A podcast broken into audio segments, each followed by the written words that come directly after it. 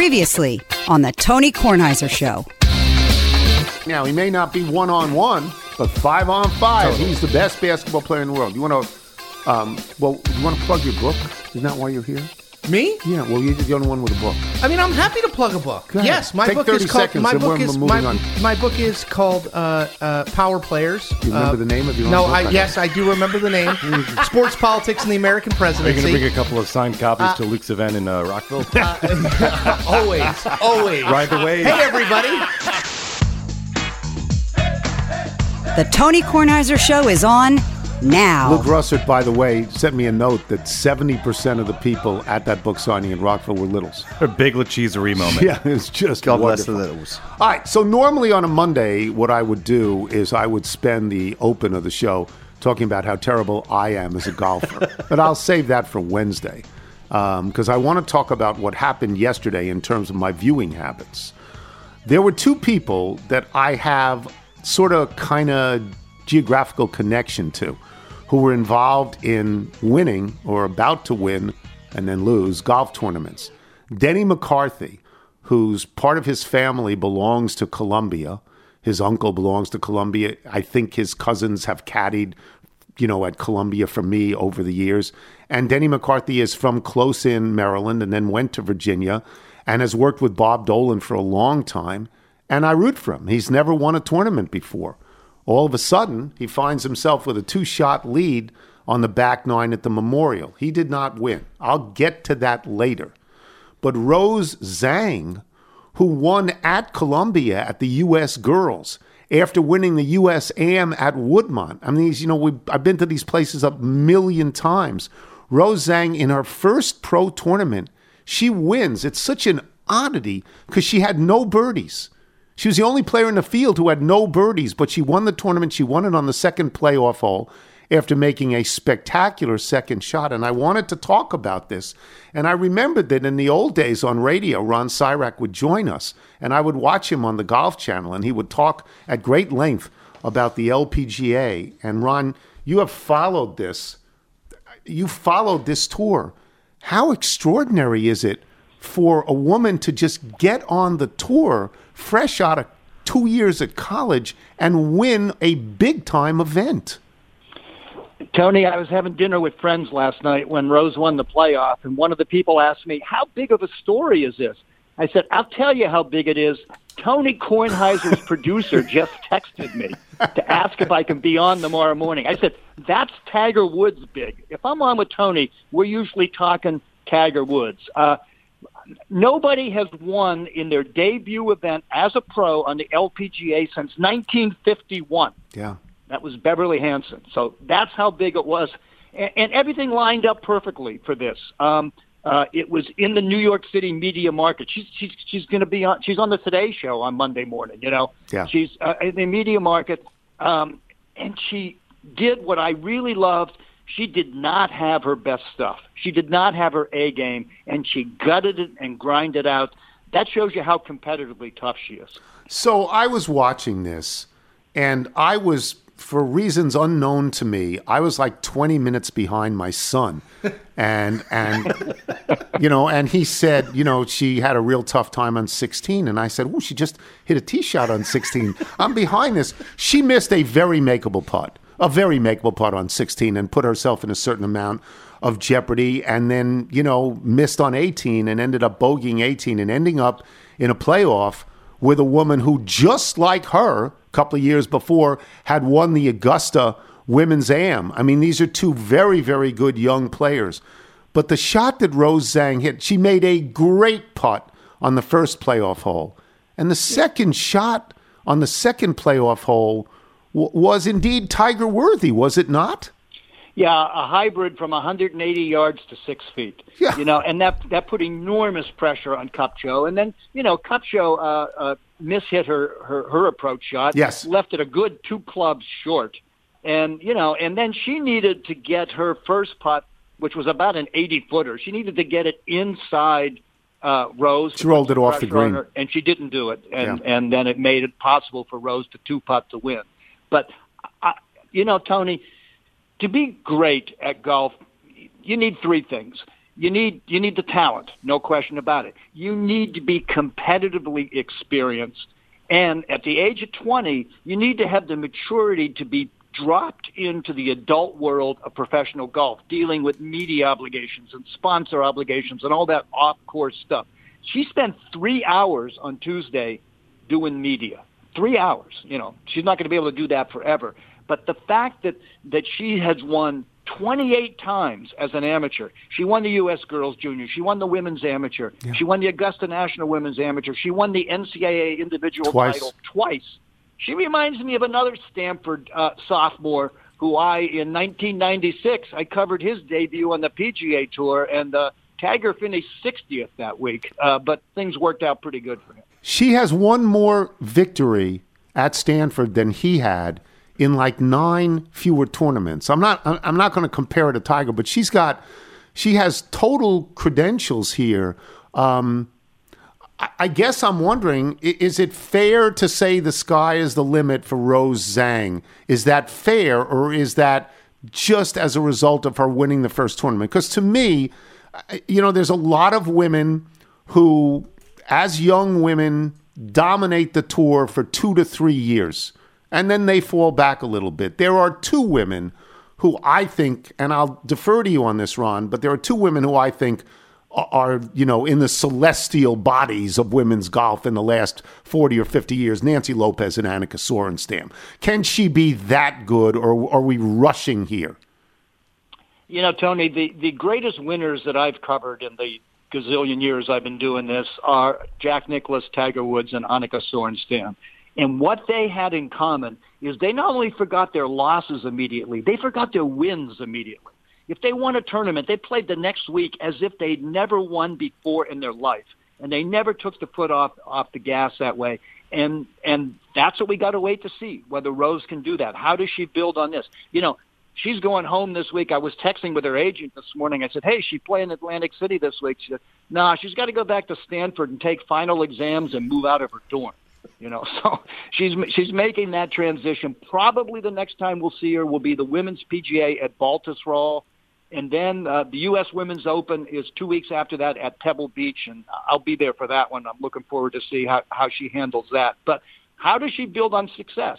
And you talk to anybody when they have their breakthrough in any sport, an important word to learn to say is no. You know, how do you keep your focus on practicing and, and, and your focus on being a great golfer and not letting other things distract you? If you're an all timer, you welcome the fact that you have a target on your back.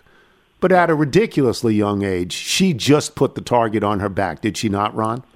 Yeah, she did. But but Tony, what where I think she's well positioned on this, and, and it's interesting. The, the the host of this tournament of the Mizuho Americas tournament this, Michelle this week was Michelle Wie. Yeah. All right. Uh, you know, I covered that whole Michelle Wie story when she came out there. I thought she made a, a huge, huge mistake by not playing more junior golf. You know, at 14, she's trying to make the cut on the PGA Tour. And that got a lot of media attention, but it didn't make her competitively tough to learn how to win. And the fact that Rose has followed the Tiger Woods route, which is win every step of the way. I, I once asked Earl Woods, were you ever tempted to turn Tiger pro early at 16, 17, 18? He said, I was never going to do anything to undermine his confidence.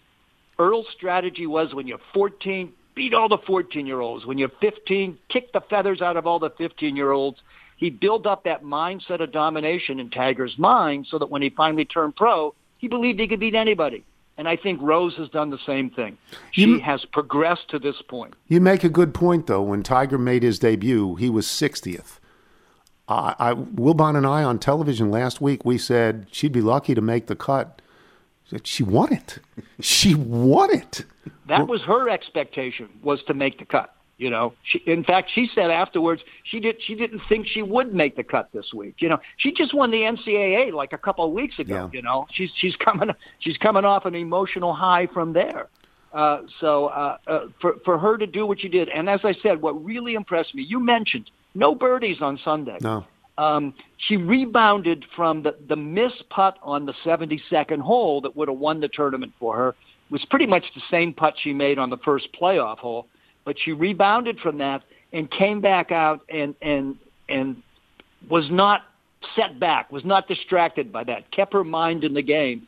And and the shot she hit on the second playoff hole was an all timer. That truly was a Tiger like shot. Really was. Thank you, Ron. Thanks very, very much. Ron Sirak, boys and girls, a Golf Channel contributor.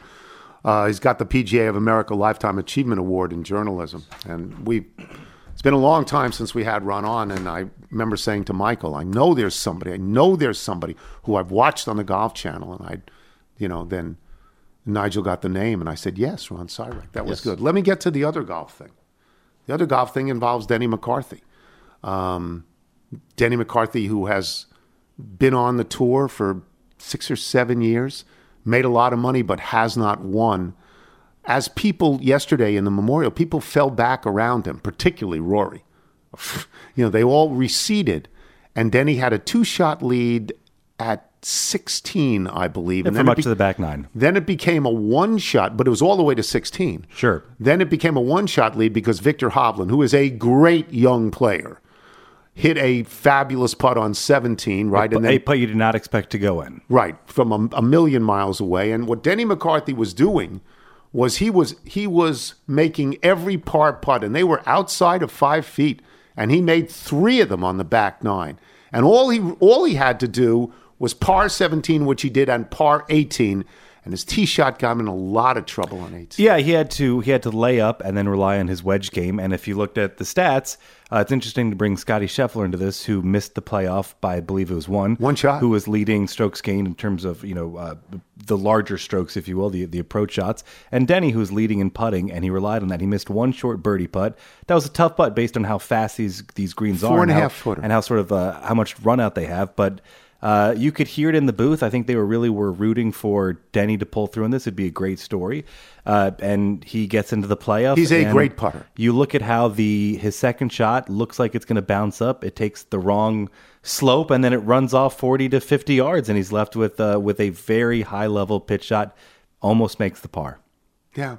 So, and we we root for him. Just We know the family. We've followed his career and and all of that. And, and you you think this is the breakthrough? What what you hope for in something like that? What you hope for is that it's not onerous for him. You know, it's not career defining. He was very positive in his remarks after the round, with all the noise that's been around golf and all the back and forth with with Phil and Rory. Ugh. Uh, this is a this is a still young pro that it's so easy to root for him. Yes. Um, so yes, I don't think it will be, but uh, you know, you you don't get a lot of chances to have that first win at Jack's place.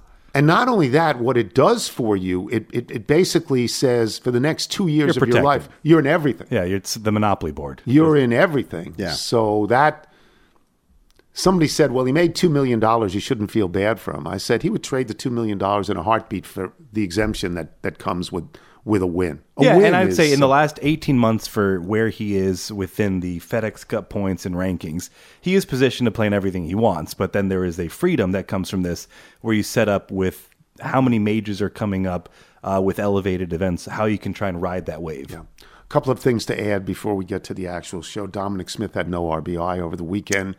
Had some singles. Yes, couple Just of a little singles. singles, home runs came into play. Right, had no RBI. The Phillies had 43 home runs yesterday. Uh, Including two by Schwarber. Right? Schwarber banged it. Schwarber, he can't play the field for you, but he can. God, he's sure great bang it. though. And and an announcement that caught me by surprise since we were texting back and forth, and he didn't mention it. And it was Michael who, because I'm texting back and forth with Chuck Todd at oh, the Nats. Yes. And Michael says he's leaving. Meet the press, and I write him a note. I go, "What? You Well, buried fair, the he lead? was, he was what?" focused on a big weekend series against Duke. So basement dwellers. so we chatted a little bit by text, and you know, he says he's fine with all of this, and you know, I mean, we we wish him not only do we wish him all the best. What I said was, well, you'll come in now and you'll sit in on the podcast, right? And he said maybe one of those weeks when I pick, yeah, I'll do that. That would be great. Chuck is our friend, and we wish him all the best in the world. Absolutely. Um, we will come back with Brian. That's correct. Brian Windhorst, who's out in Denver for the basketball game last night. I'm Tony Kornheiser. Hey, I'm Ryan Reynolds. Recently, I asked Mint Mobile's legal team if big wireless companies are allowed to raise prices due to inflation. They said yes. And then when I asked if raising prices technically violates those onerous two year contracts, they said, What the f are you talking about, you insane Hollywood ass? F- So to recap, we're cutting the price of Mint Unlimited from $30 a month to just $15 a month. Give it a try at mintmobile.com slash switch. $45 upfront for three months plus taxes and fees. Promo rate for new customers for limited time. Unlimited more than 40 gigabytes per month. Slows. Full terms at mintmobile.com. You're listening to the Tony Kornheiser Show. This is a song called Kindness.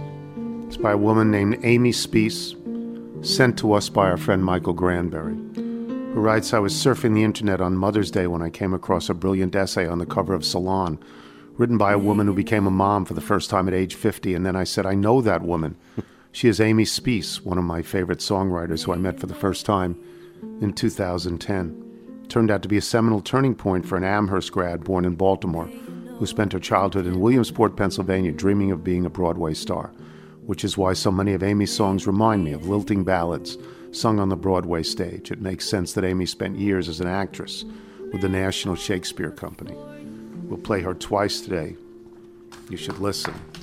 Yes. This is called Kindness, and it plays in Brian Windhorst, who's up at a ridiculous hour in Denver, Colorado. The obvious question is Is this a series now, or is it two random games determined by the same team shooting? One day hmm. terrible, Miami, second day great. What What is it? Yeah, you know, I think Michael Malone just apparently, I can't say for 100% certain, Tony, because I wasn't afforded access to the Nuggets locker room immediately after the game. Right. It seemed like Mike Malone um, kind of ripped into his team. Three of his starters uh, stomped out of the locker room without talking to the media, which is not something I've normally seen after a game two. Okay, maybe if you get eliminated, but um, and you know, he, you know, and his point about effort is, you know, reasonable. I think that you know you could certainly find video clips where you know they were sluggish, especially Michael Porter Jr. But you know, the magic elixir from the Heat was that the open shots that they got uh, went in. And the the stat that stuck out to me from game one was that you know there's this metric Tony about quote unquote wide open shots. Uh huh. You know they can track distance. You know how far away a defender is from you, and the the the the the, the, the Illuminati or the you know the intelligentsia from the NBA has decided six feet is wide open. If you're not with if somebody's not within six feet of you, you're wide open. And this stat got passed around that man, the Heat were five of sixteen on wide open shots in uh, in game one, and boy did they did they stink. And I was like, yeah, but my God, they got sixteen. I think the Nuggets, who you know won the game, had like eight. And you know that was the thing. Like they got the look, so I was Yeah. not surprised at all that Miami generated the open looks. The difference was they made them. I mean, what was the genius move, the genius strategy decision of the fourth quarter? How did the Heat, you know, use their sorcery to win the fourth quarter? Duncan Robinson hit shots. Yeah. You know, I've seen Duncan Robinson miss four in uh, in in three minutes. I've I've not seen him make four, and that's what happened. So this is yeah. I, I don't think this is brain surgery. I'm sure that a lot of people do because they analyze and overanalyze the NBA. On the first game, the the Heat have four shooters like that. You would say they're out there to shoot. They got Gabe Vincent and Caleb Martin and Max Strus and Duncan Robinson. In the first game, they were two of twenty three. And in the second game, they were 17 of 30. It's right. It's not that hard, Brian. And you had to think they were going to shoot better because they can't shoot that bad twice and actually be in the NBA. Right. So I think there is a little, you know, the, strategy in there is that the uh, the Heat went with Kevin Love. Yeah. And so Double team. um, yep. Yeah. So they didn't. So they were able to defend better because they they they weren't so small that the Nuggets would just throw the ball to Aaron Gordon and he could just get baskets in the paint. And so this is you know this is you know it's, I guess it's it's next level, but it's you know pretty easy to figure out. Um, if you don't give up as many baskets, uh, and you can get the ball and then run against the other team's defense when they're when they're in motion instead of set up. You got a little bit better chance to score, and if you make some more baskets, you know, then your defense can get down there and get set up. And one of the things that he like to do after made baskets is play zone, and so you know, there's a simple act of of you being able to take the ball out of the or the other team having to take the ball out of the basket, and you being able to get some rebounds and, and move that will make you look a lot smarter. And I think that, you know, the, the love move, it was a strategy move, but it helped them get some more stops, which helped them get better offense, which helped them get more baskets, which helped them set up better on defense. I mean, that's my paper, Mr. Professor. Yeah, I mean, I said this to Wilbon the other day, and he looked at me like I was from Venus. I said, you put Love in there and Adebayo in there, and you double team Jokic. And the reason you do that is not to prevent his points, it's to prevent his assists. You bother him, so he's got to get rid of the ball a little bit quicker. There's a coach on the other side. Erik Spoelstra, you know, saw something didn't work in game one and changed a couple of things in game two. And he strikes me as far less volatile and hectoring than Michael Malone. Am I wrong on that? Yeah, I think um, Michael was very. He must have made the calculation, and he he knows his team better than I do. Right. But he must have made the calculation that uh, he needed to jump his team. Um, now they hadn't lost a game, Tony. You got to think about this. Hadn't lost at home. They had, well, they hadn't lost a game at home, but I lost a game at all in three weeks. Oh, okay. Yeah, because they had a lot I of time off. Yeah. Yeah, I mean they swept the Lakers. Yeah. They had one game one. They had the time off, and they they won the last two games of the Sun series. You know, they had not been knocked across the nose in a while, and and you know I I wasn't surprised that he was upset with his team's play, but I was a little bit surprised he attacked them the way he did. So I don't know. I'm going to reserve judgment. I wish I could say to you, oh, I know exactly how this will work, and this will work, or this is a mistake. I don't know. I did think it was interesting. I, I, I was sitting there watching Michael, you know, rip his team, going, mm, "That's interesting. That's an interesting move at this juncture." Um, and uh, I will say that. So one of the big takeaways from this game was that the Heat quote un, or, uh, quote unquote let Jokic score versus the pass. Um, the thing about it is, is that the Nuggets were still really awesome on offense last night. They're They should have you know, won. They were up by a Yeah. lot. They should have won. but Huh? there is there is something about this Jokic thing. Like it, the the sample size is too small to be declarative. But like when he scores forty points, they've lost in the playoffs. Hmm. Zero and three when he scores forty, and in in their they've got four losses in the playoffs. Um, and he's averaged 41 points in the four losses. And so, uh, one of the things that was going around last night is, you know, that oh, uh, the Nuggets were uh, their their their offense was as awesome as usual. That's not why they lost, etc. But there's something to be said for that when you are when Jokic is scoring a lot and not passing, Tony. He's a great passer. Yeah. I kind of feel like when the other players aren't as involved I agree. offensively, it may affect them on the defensive end. Like it may affect Michael Porter uh, and Aaron Gordon and KCP a little bit when they're not touching the ball as much and not scoring. Um, because I don't know how else to calculate that when Jokic scores a ton of points, that they're not as good. It it it doesn't make the the the math doesn't compute that that it kills them offensively because he's still scoring. Whether you know whether you pass the assist or he shoots, it's still a basket. But I think their team is in a better frame of mind when they're more democratic, and there might be something to that. I can't say for sure, but I, I'm wondering about it. Miami is not a great home team in the playoffs. They're not. They've been beaten at home. Um, do you do you have any anticipation for the two games in Miami? Yeah, I w- they've been pretty good at home. I think they've only lost once. Uh, or maybe they lost twice to the Celtics. I, think I Yeah. think that's what it was. Yeah. Yeah. Um, okay, so my guess would be, and like I'm not standing on top of a of a of a stair and uh, declaring that this is what I see because I'm all knowing. My guess would be that when we get to next weekend, we're looking at two two Yeah. is my guess Yeah. because and I guess it's not because I think that like Miami has turned the tide and now they will roar back. I just think that Denver has basically been a 500 team on the road this year. Um, the first, uh, in the second round against the Suns when they were playing, you know, a real challenging team, they did not play well when they went on the road and lost games three and four, and they played well against the Lakers. The Lakers, I thought, put up a good fight, and the Nuggets just just overwhelmed them. So, and my guess is that the Heat will have at least one more game where they shoot well there in Miami. So, my guess is it's two two. Uh, my feel here at one one is that the Nuggets are the better team. Uh, the Nuggets should win over the course of seven, uh, but the Bucks were the better team on paper. The Knicks were arguable, but they certainly had a better record and home court advantage. And the Celtics were the better team on paper with home court advantage. Yeah, so, Miami's, Miami uh, beat them all. Yeah, yeah, I'm going to respect that. No, and I think that's fair. I'll get off topic for a second because we talked about this on Friday. John Morant, I found it. Um, I mean, they ask you ask uh, people to read tea leaves on television, but I found it almost convincing that if Adam Silver was able to exonerate this guy, he would have done it and put it behind him. So I think you're looking at a significant suspension. I just think that Adam Silver's idea of significant is not my idea of significant. And I wonder what your read on them postponing this when they say they got everything they need, postponing it till after the series.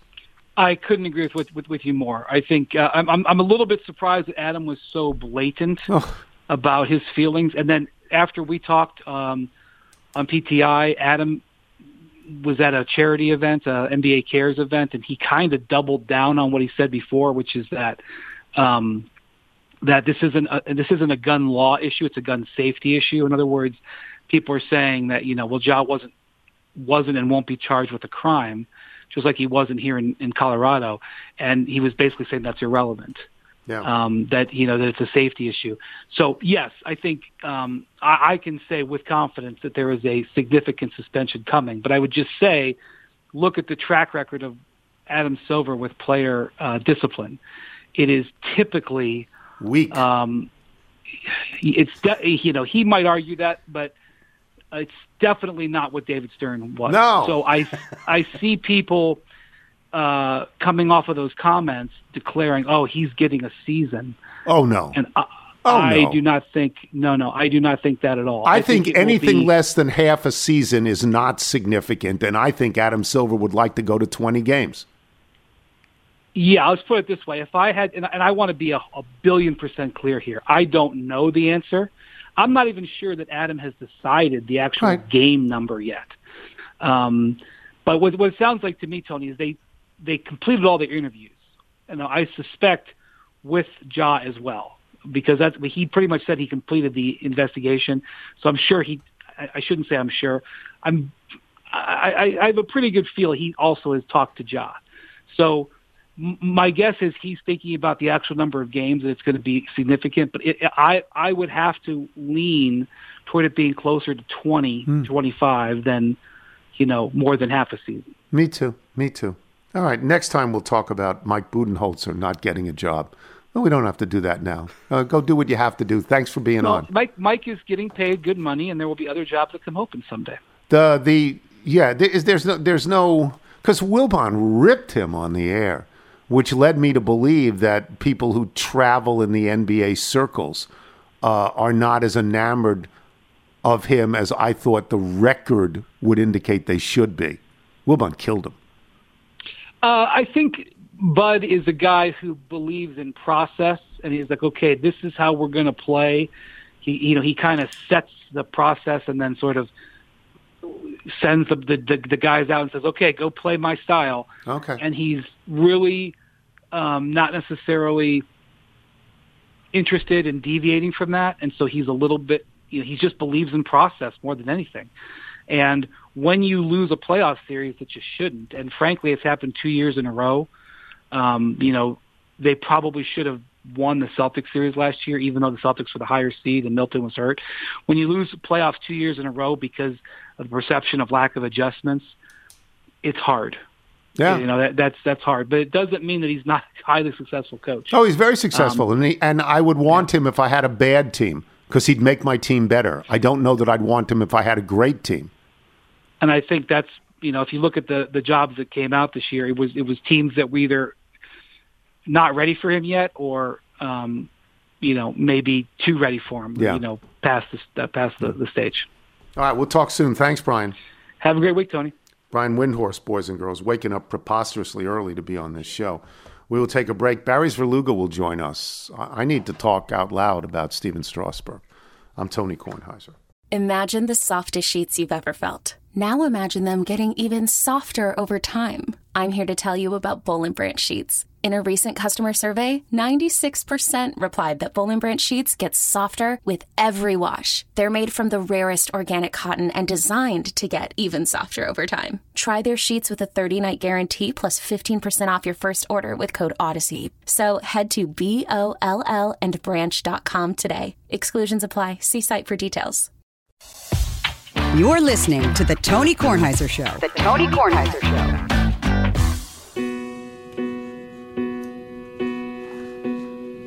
This is once again Amy Speace. This is called Cottonwood. And Michael Granberry writes In addition to recording Weight of the World, which I contend is one of the best anti war songs ever written, Collins, Judy Collins, signed Amy to a record label, Wildflower. Amy has now released 10 albums, the most recent being Tucson, released in 2022. As the New York Times once wrote, what Amy Speace says, what she sings, she says with a confluence of poetry and honesty, uh, of emotional specificity. Very, very nice.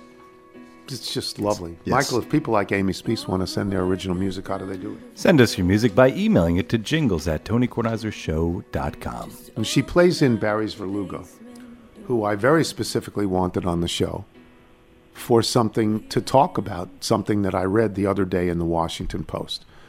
It was a story by Jesse Dougherty, I believe, about Stephen Strasburg being shut down completely. He was, I guess, trying to pitch or trying, I don't know what it was. Shut, being shut down physically completely. And the tone of the story made it seem like it's over now. It's over. Let's stop fooling ourselves. It's over. You were there at the start for for Strasburg, right? You were there at his first game, were you not? For sure. What do you remember? It, it must burn bright in your memory. What do you remember about it, and do you think it is now over? I kind of always put Strasburg's first start in some collection of whatever the top five things I've seen live.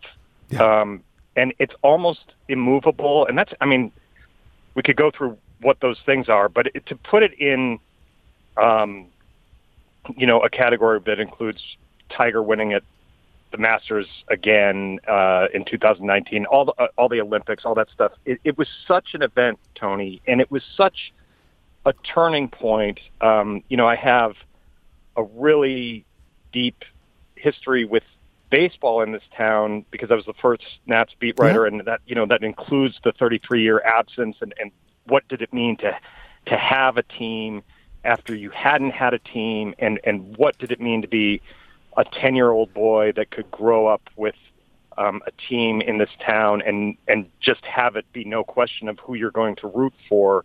And that night was such a transition point because it made it seem like there might be something beyond just having baseball. It might be um, possible to, to win and succeed and, and compete for championships here. Um, this was, it. you know, Nats Park did not draw large crowds um, after it opened in 2008. Those were bad teams. And if you remember, that night was, was called Strasmus Yes, um, I you do. felt like you were unwrapping this present. Um, and that's exactly what you were doing. He, he pitched seven seven innings against the Pittsburgh Pirates. He struck out 14. They won the game. Um, he, he, I believe, he struck out the last seven guys he faced. Um, it was electric, and and there's not going to be another debut like that. I mean, it was it was broadcast on the MLB network. Bob Costas was the the play-by-play person. This was an event, a Washington baseball event, um, like like we hadn't seen. Um, so he represented so much, and I know um, so much of his career is defined by injury, and it's clear that the end will be defined by injury. But if if you take the back of his baseball card and you include the MVP performance in the 2019 Olympics, um, I, I can say that this contract was an absolute disappointment. I do not consider his career to be a, a disappointment. It is a sad ending. It, his injury um, spurred the Nats kind of, you know, complete rebuild because if he had been healthy, maybe they don't trade Max Scherzer and Trea Turner um, in the summer of 2021. Right. Um, who knows how what the trajectory of this franchise would be like if he were making 30 starts a year. Um, and I do think it's over, Tony. And I, I, I've thought it was over since late last year. Um, it's it's tough. He he's he he wants to do it, and the only reason that it's not officially over is because he he is kind of hoping for some sort of miracle that not only can he um, you know do day to day stuff normally um, without numbness and tingling through the right side of his body, but maybe he could pick up a baseball and, and pitch at a major league level again. It seems beyond far fetched to me. Yeah. So I, of course, started calling him the Orchid uh, because his starts were when it was 75 and sunny, and then we all have familiarity with him looking. He'd throw a pitch and he'd look down at his right arm, and the trainer would come running out, and that would be it. I I don't know him. Um, I don't. You know him. I all, often wonder does he burn to be a baseball player, or is it something that sort of was imposed upon him because he had this extraordinary talent?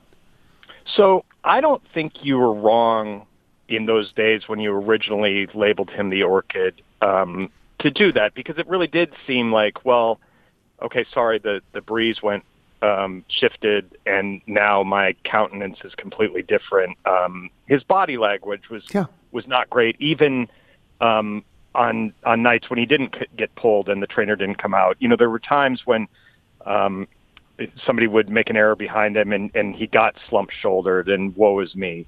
And at that time, Tony, I, I think I, I would have said on this program, like, I didn't really know him. He he didn't he didn't allow himself to to be known in a way that Bryce Harper did or Ryan Zimmerman did. Um, he he he went about his business, um, and you kind of would talk to him every fifth day, and that was it. And that changed o- over time, and I, I came to understand him better. And I think the end is harder because he won't let go, and he's so haunted by the fact that he opted out of his contract, which was his right to do after the 2019 World Series. World Series. He turned that into a seven-year, $245 million deal that now I, I distinguish between the contract and his career.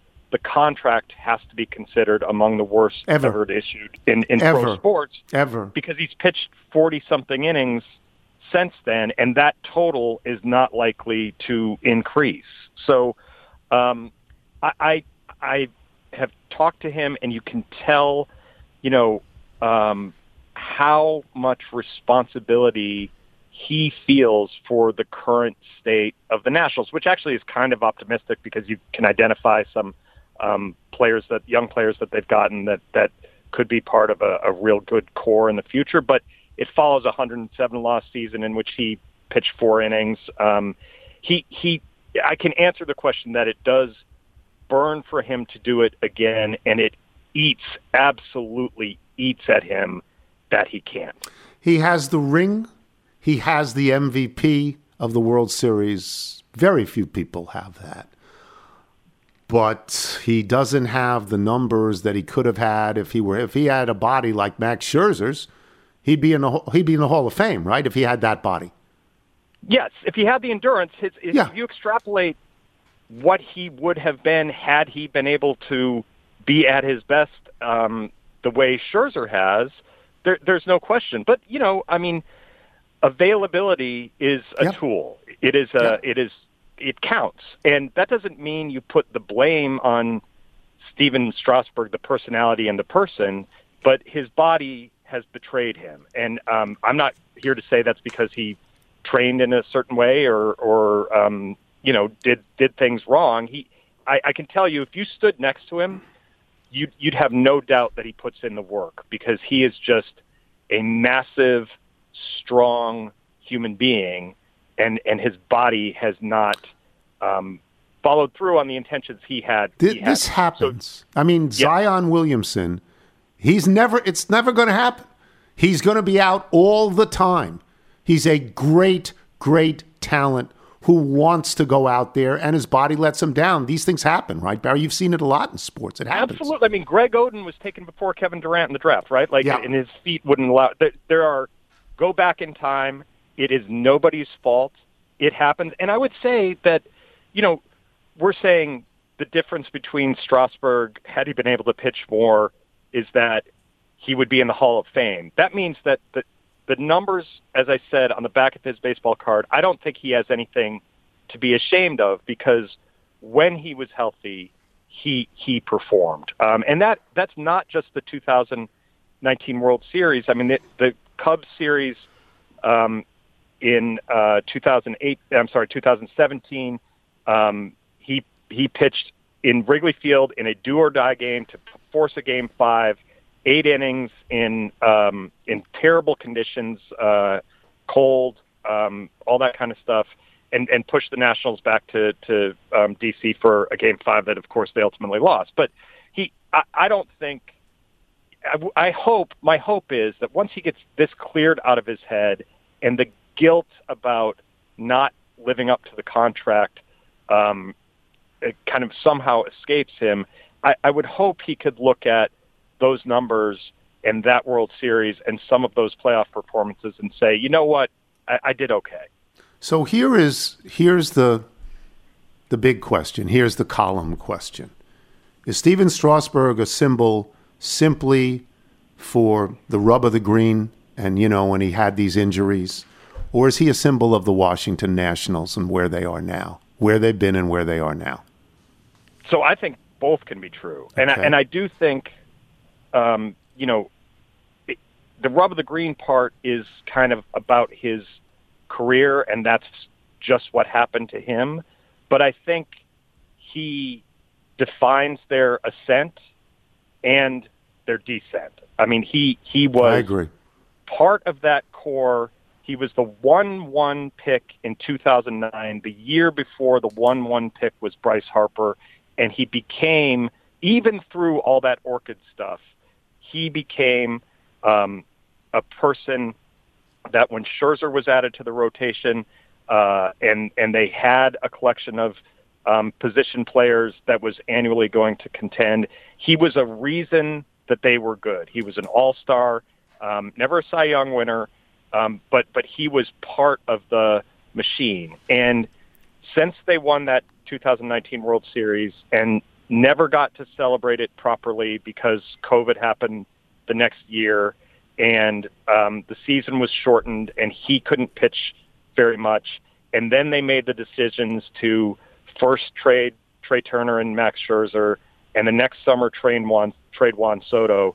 The backdrop is this team has $35 million a year tied up in a pitcher who cannot pitch, and that is leading to lots of these other decisions. Now, you can ar- argue that that's fortuitous because um, keeping that aging core together, aging and expensive core together, um, might have been hoping against hope that you could run it back and do it again. Um, so they may have been had taken a longer path to get to the nadir. But I, I, I believe that Stephen Strasburg is a symbol of, of all of that. He's Yeah. tied to all of it, um, both in good, the good and the bad. I was trying to write down who I thought were the three most important Nats in the his, this short history of the Washington Nationals, and and I eliminated Harper because I thought I don't know if you agree with this. I thought Jayson Werth, Stephen Strasburg, and Max Scherzer. I would have Scherzer over Harper because of the World Series, but I, there's no doubt in my mind that Jayson Werth and Stephen Strasburg are on that list. How about you? Well, so I'm I'm I would be a Ryan Zimmerman. I, I don't know how you don't keep Ryan Zimmerman on that list because mm-hmm. he's the one who stayed. He's he's the Right. one who signed those extensions twice and had faith that this was going to work out, and ended up, you know, with more everything than anybody in the history of the franchise. So I would put him on there. I think Strasburg. I agree with you on um, on Harper, uh, even though I'm a, a big, you know, I'm not in the camp of, oh, they won the next year because Harper left. I don't connect those Right. those dots. But I would probably leave leave him off. Um, and and I think then it's for me it comes down to a Jayson Werth Max Scherzer discussion, and I probably go Scherzer because um because he was here when when they won. Although we could have a great discussion over a beer uh, about that about Werth's importance Yeah. because him signing in 2011 before they had even sniffed being competitive gave them a legitimacy that um, that they then you know from the entirety of that contract, uh, Werth's contract from 2012 to to 18, they were they were in it every every year, and they Yeah. were they were um, even the years they didn't win, they expected to win. So um, it's a really good Washington D.C. sports debate for sure. Yeah. Thank you for this. I appreciate it very much. We went as low. I went. We went local. I wanted to go local. Thank you, Barry. Appreciate it, Tony. Thanks. Barry Svrluga, boys and girls. We will take a break. We have email and jingle when we return. I'm Tony Kornheiser. Hey, I'm Ryan Reynolds. At Mint Mobile, we like to do the opposite of what Big Wireless does. They charge you a lot, we charge you a little. So naturally, when they announced they'd be raising their prices due to inflation, we decided to deflate our prices due to not hating you. That's right. We're cutting the price of Mint Unlimited from $30 a month to just $15 a month. Give it a try at mintmobile.com slash switch. $45 upfront for three months plus taxes and fees. Promo rate for new customers for limited time. Unlimited more than 40 gigabytes per month. Slows. Full terms at mintmobile.com. You're listening to the Tony Kornheiser Show.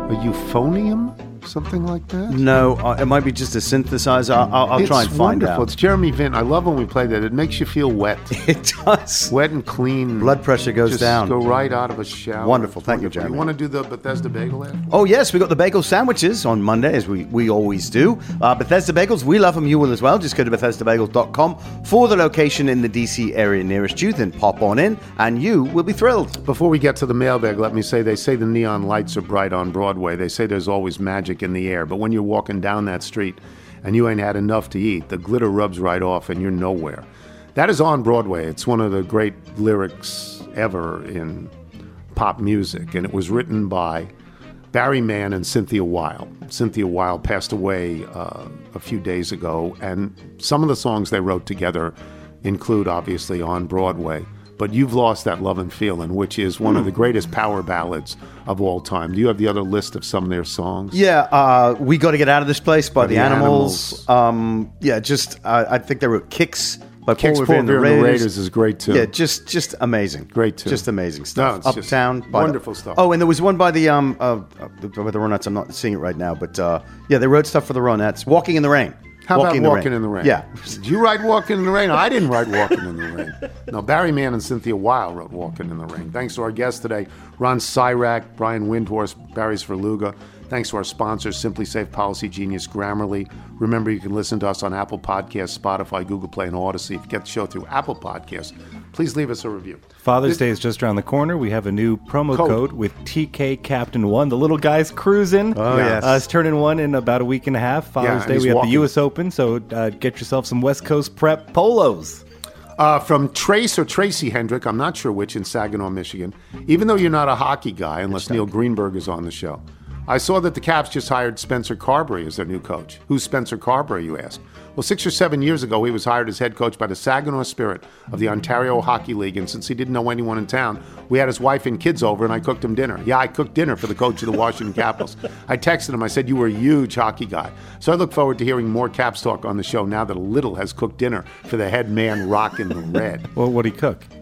Yeah, that's that's the question. From Randy Whitehead in Forest Hills in D.C.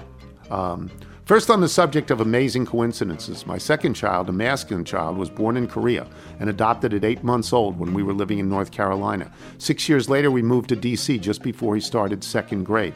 He came home from the first day of school very excited because there was another Korean boy in his class who had the same birth date.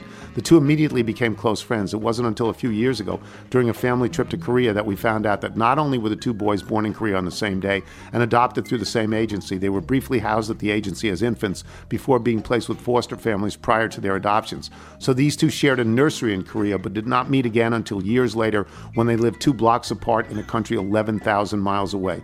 The boys are now 24 years old and will be lifelong friends. Also, in last week's mailbag, um, David mentioned that the last man toll booth on the New York Thruway had been closed. When was this? I guess it was a few weeks back. When the woman, yeah, I guess, when the woman to whom I'm related by marriage was in college in the 1970s, she and a friend would regularly drive between Chapel Hill, North Carolina, and their hometown, Delmar, New York. They always brought along a fresh batch of homemade cookies to pass out to toll booth operators along the way. I can't imagine what would have happened if you tried to do that in recent years. From Colin in Queen Creek, Arizona. This weekend, I had a friend come into town for a few rounds of early morning golf in Arizona.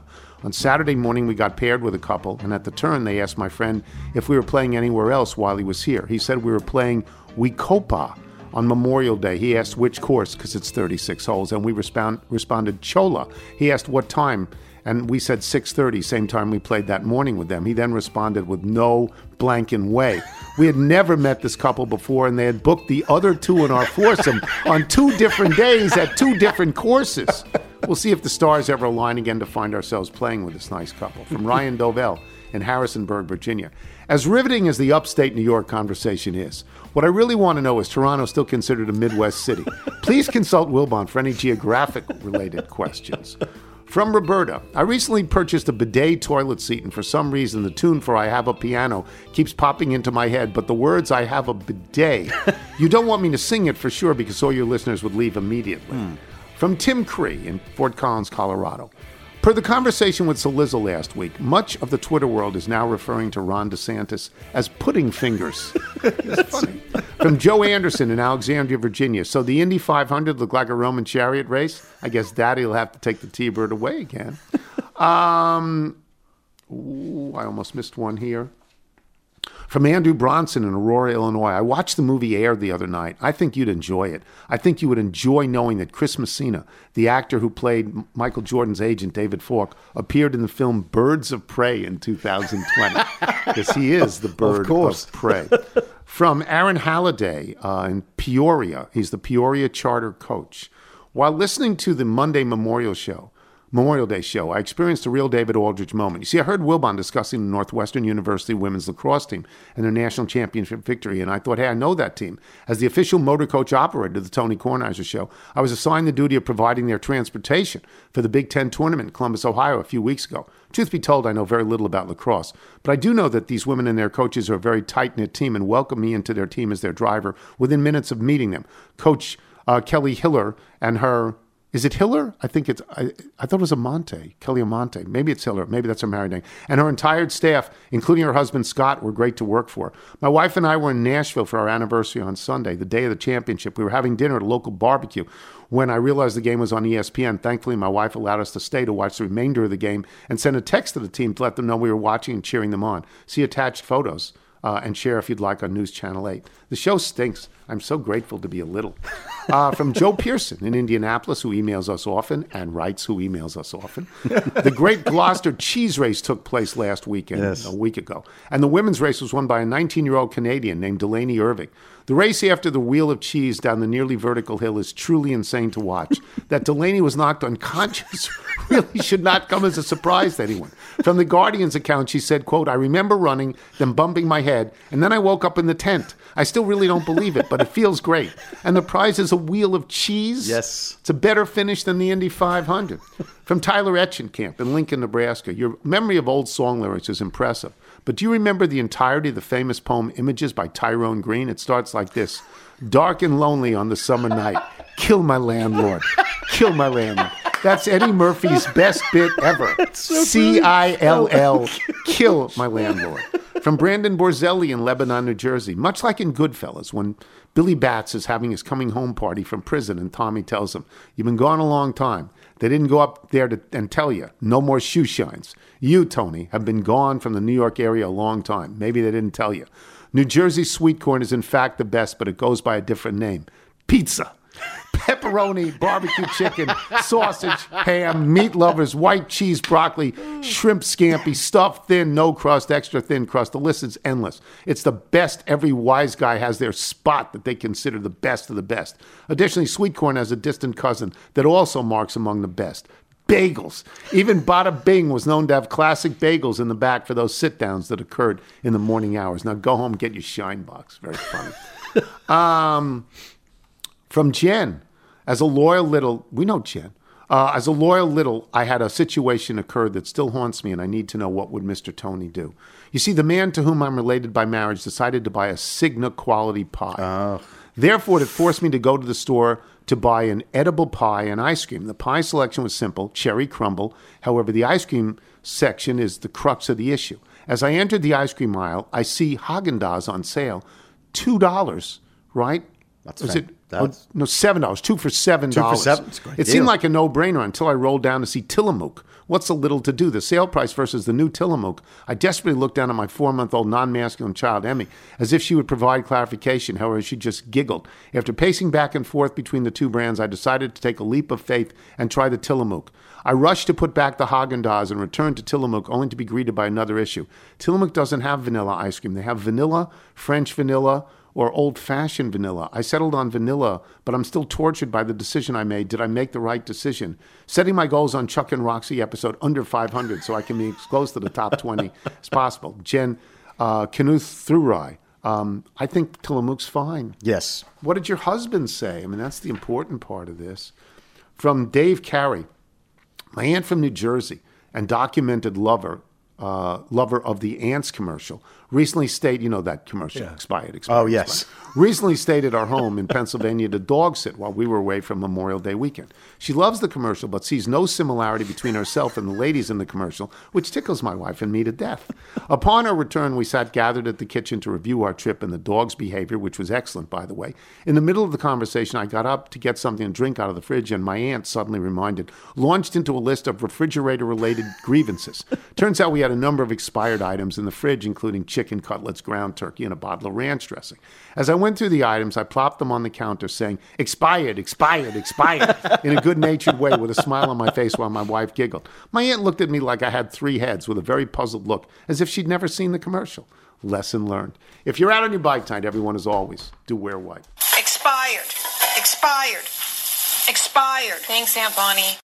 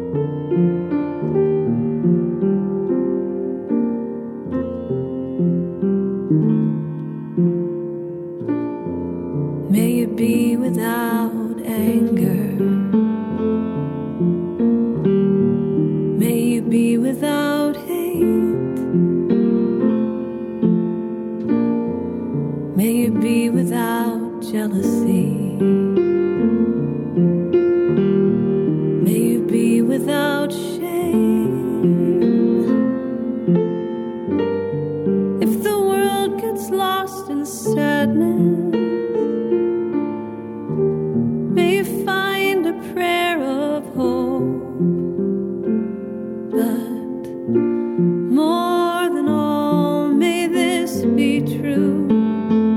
May you know kindness and may kindness.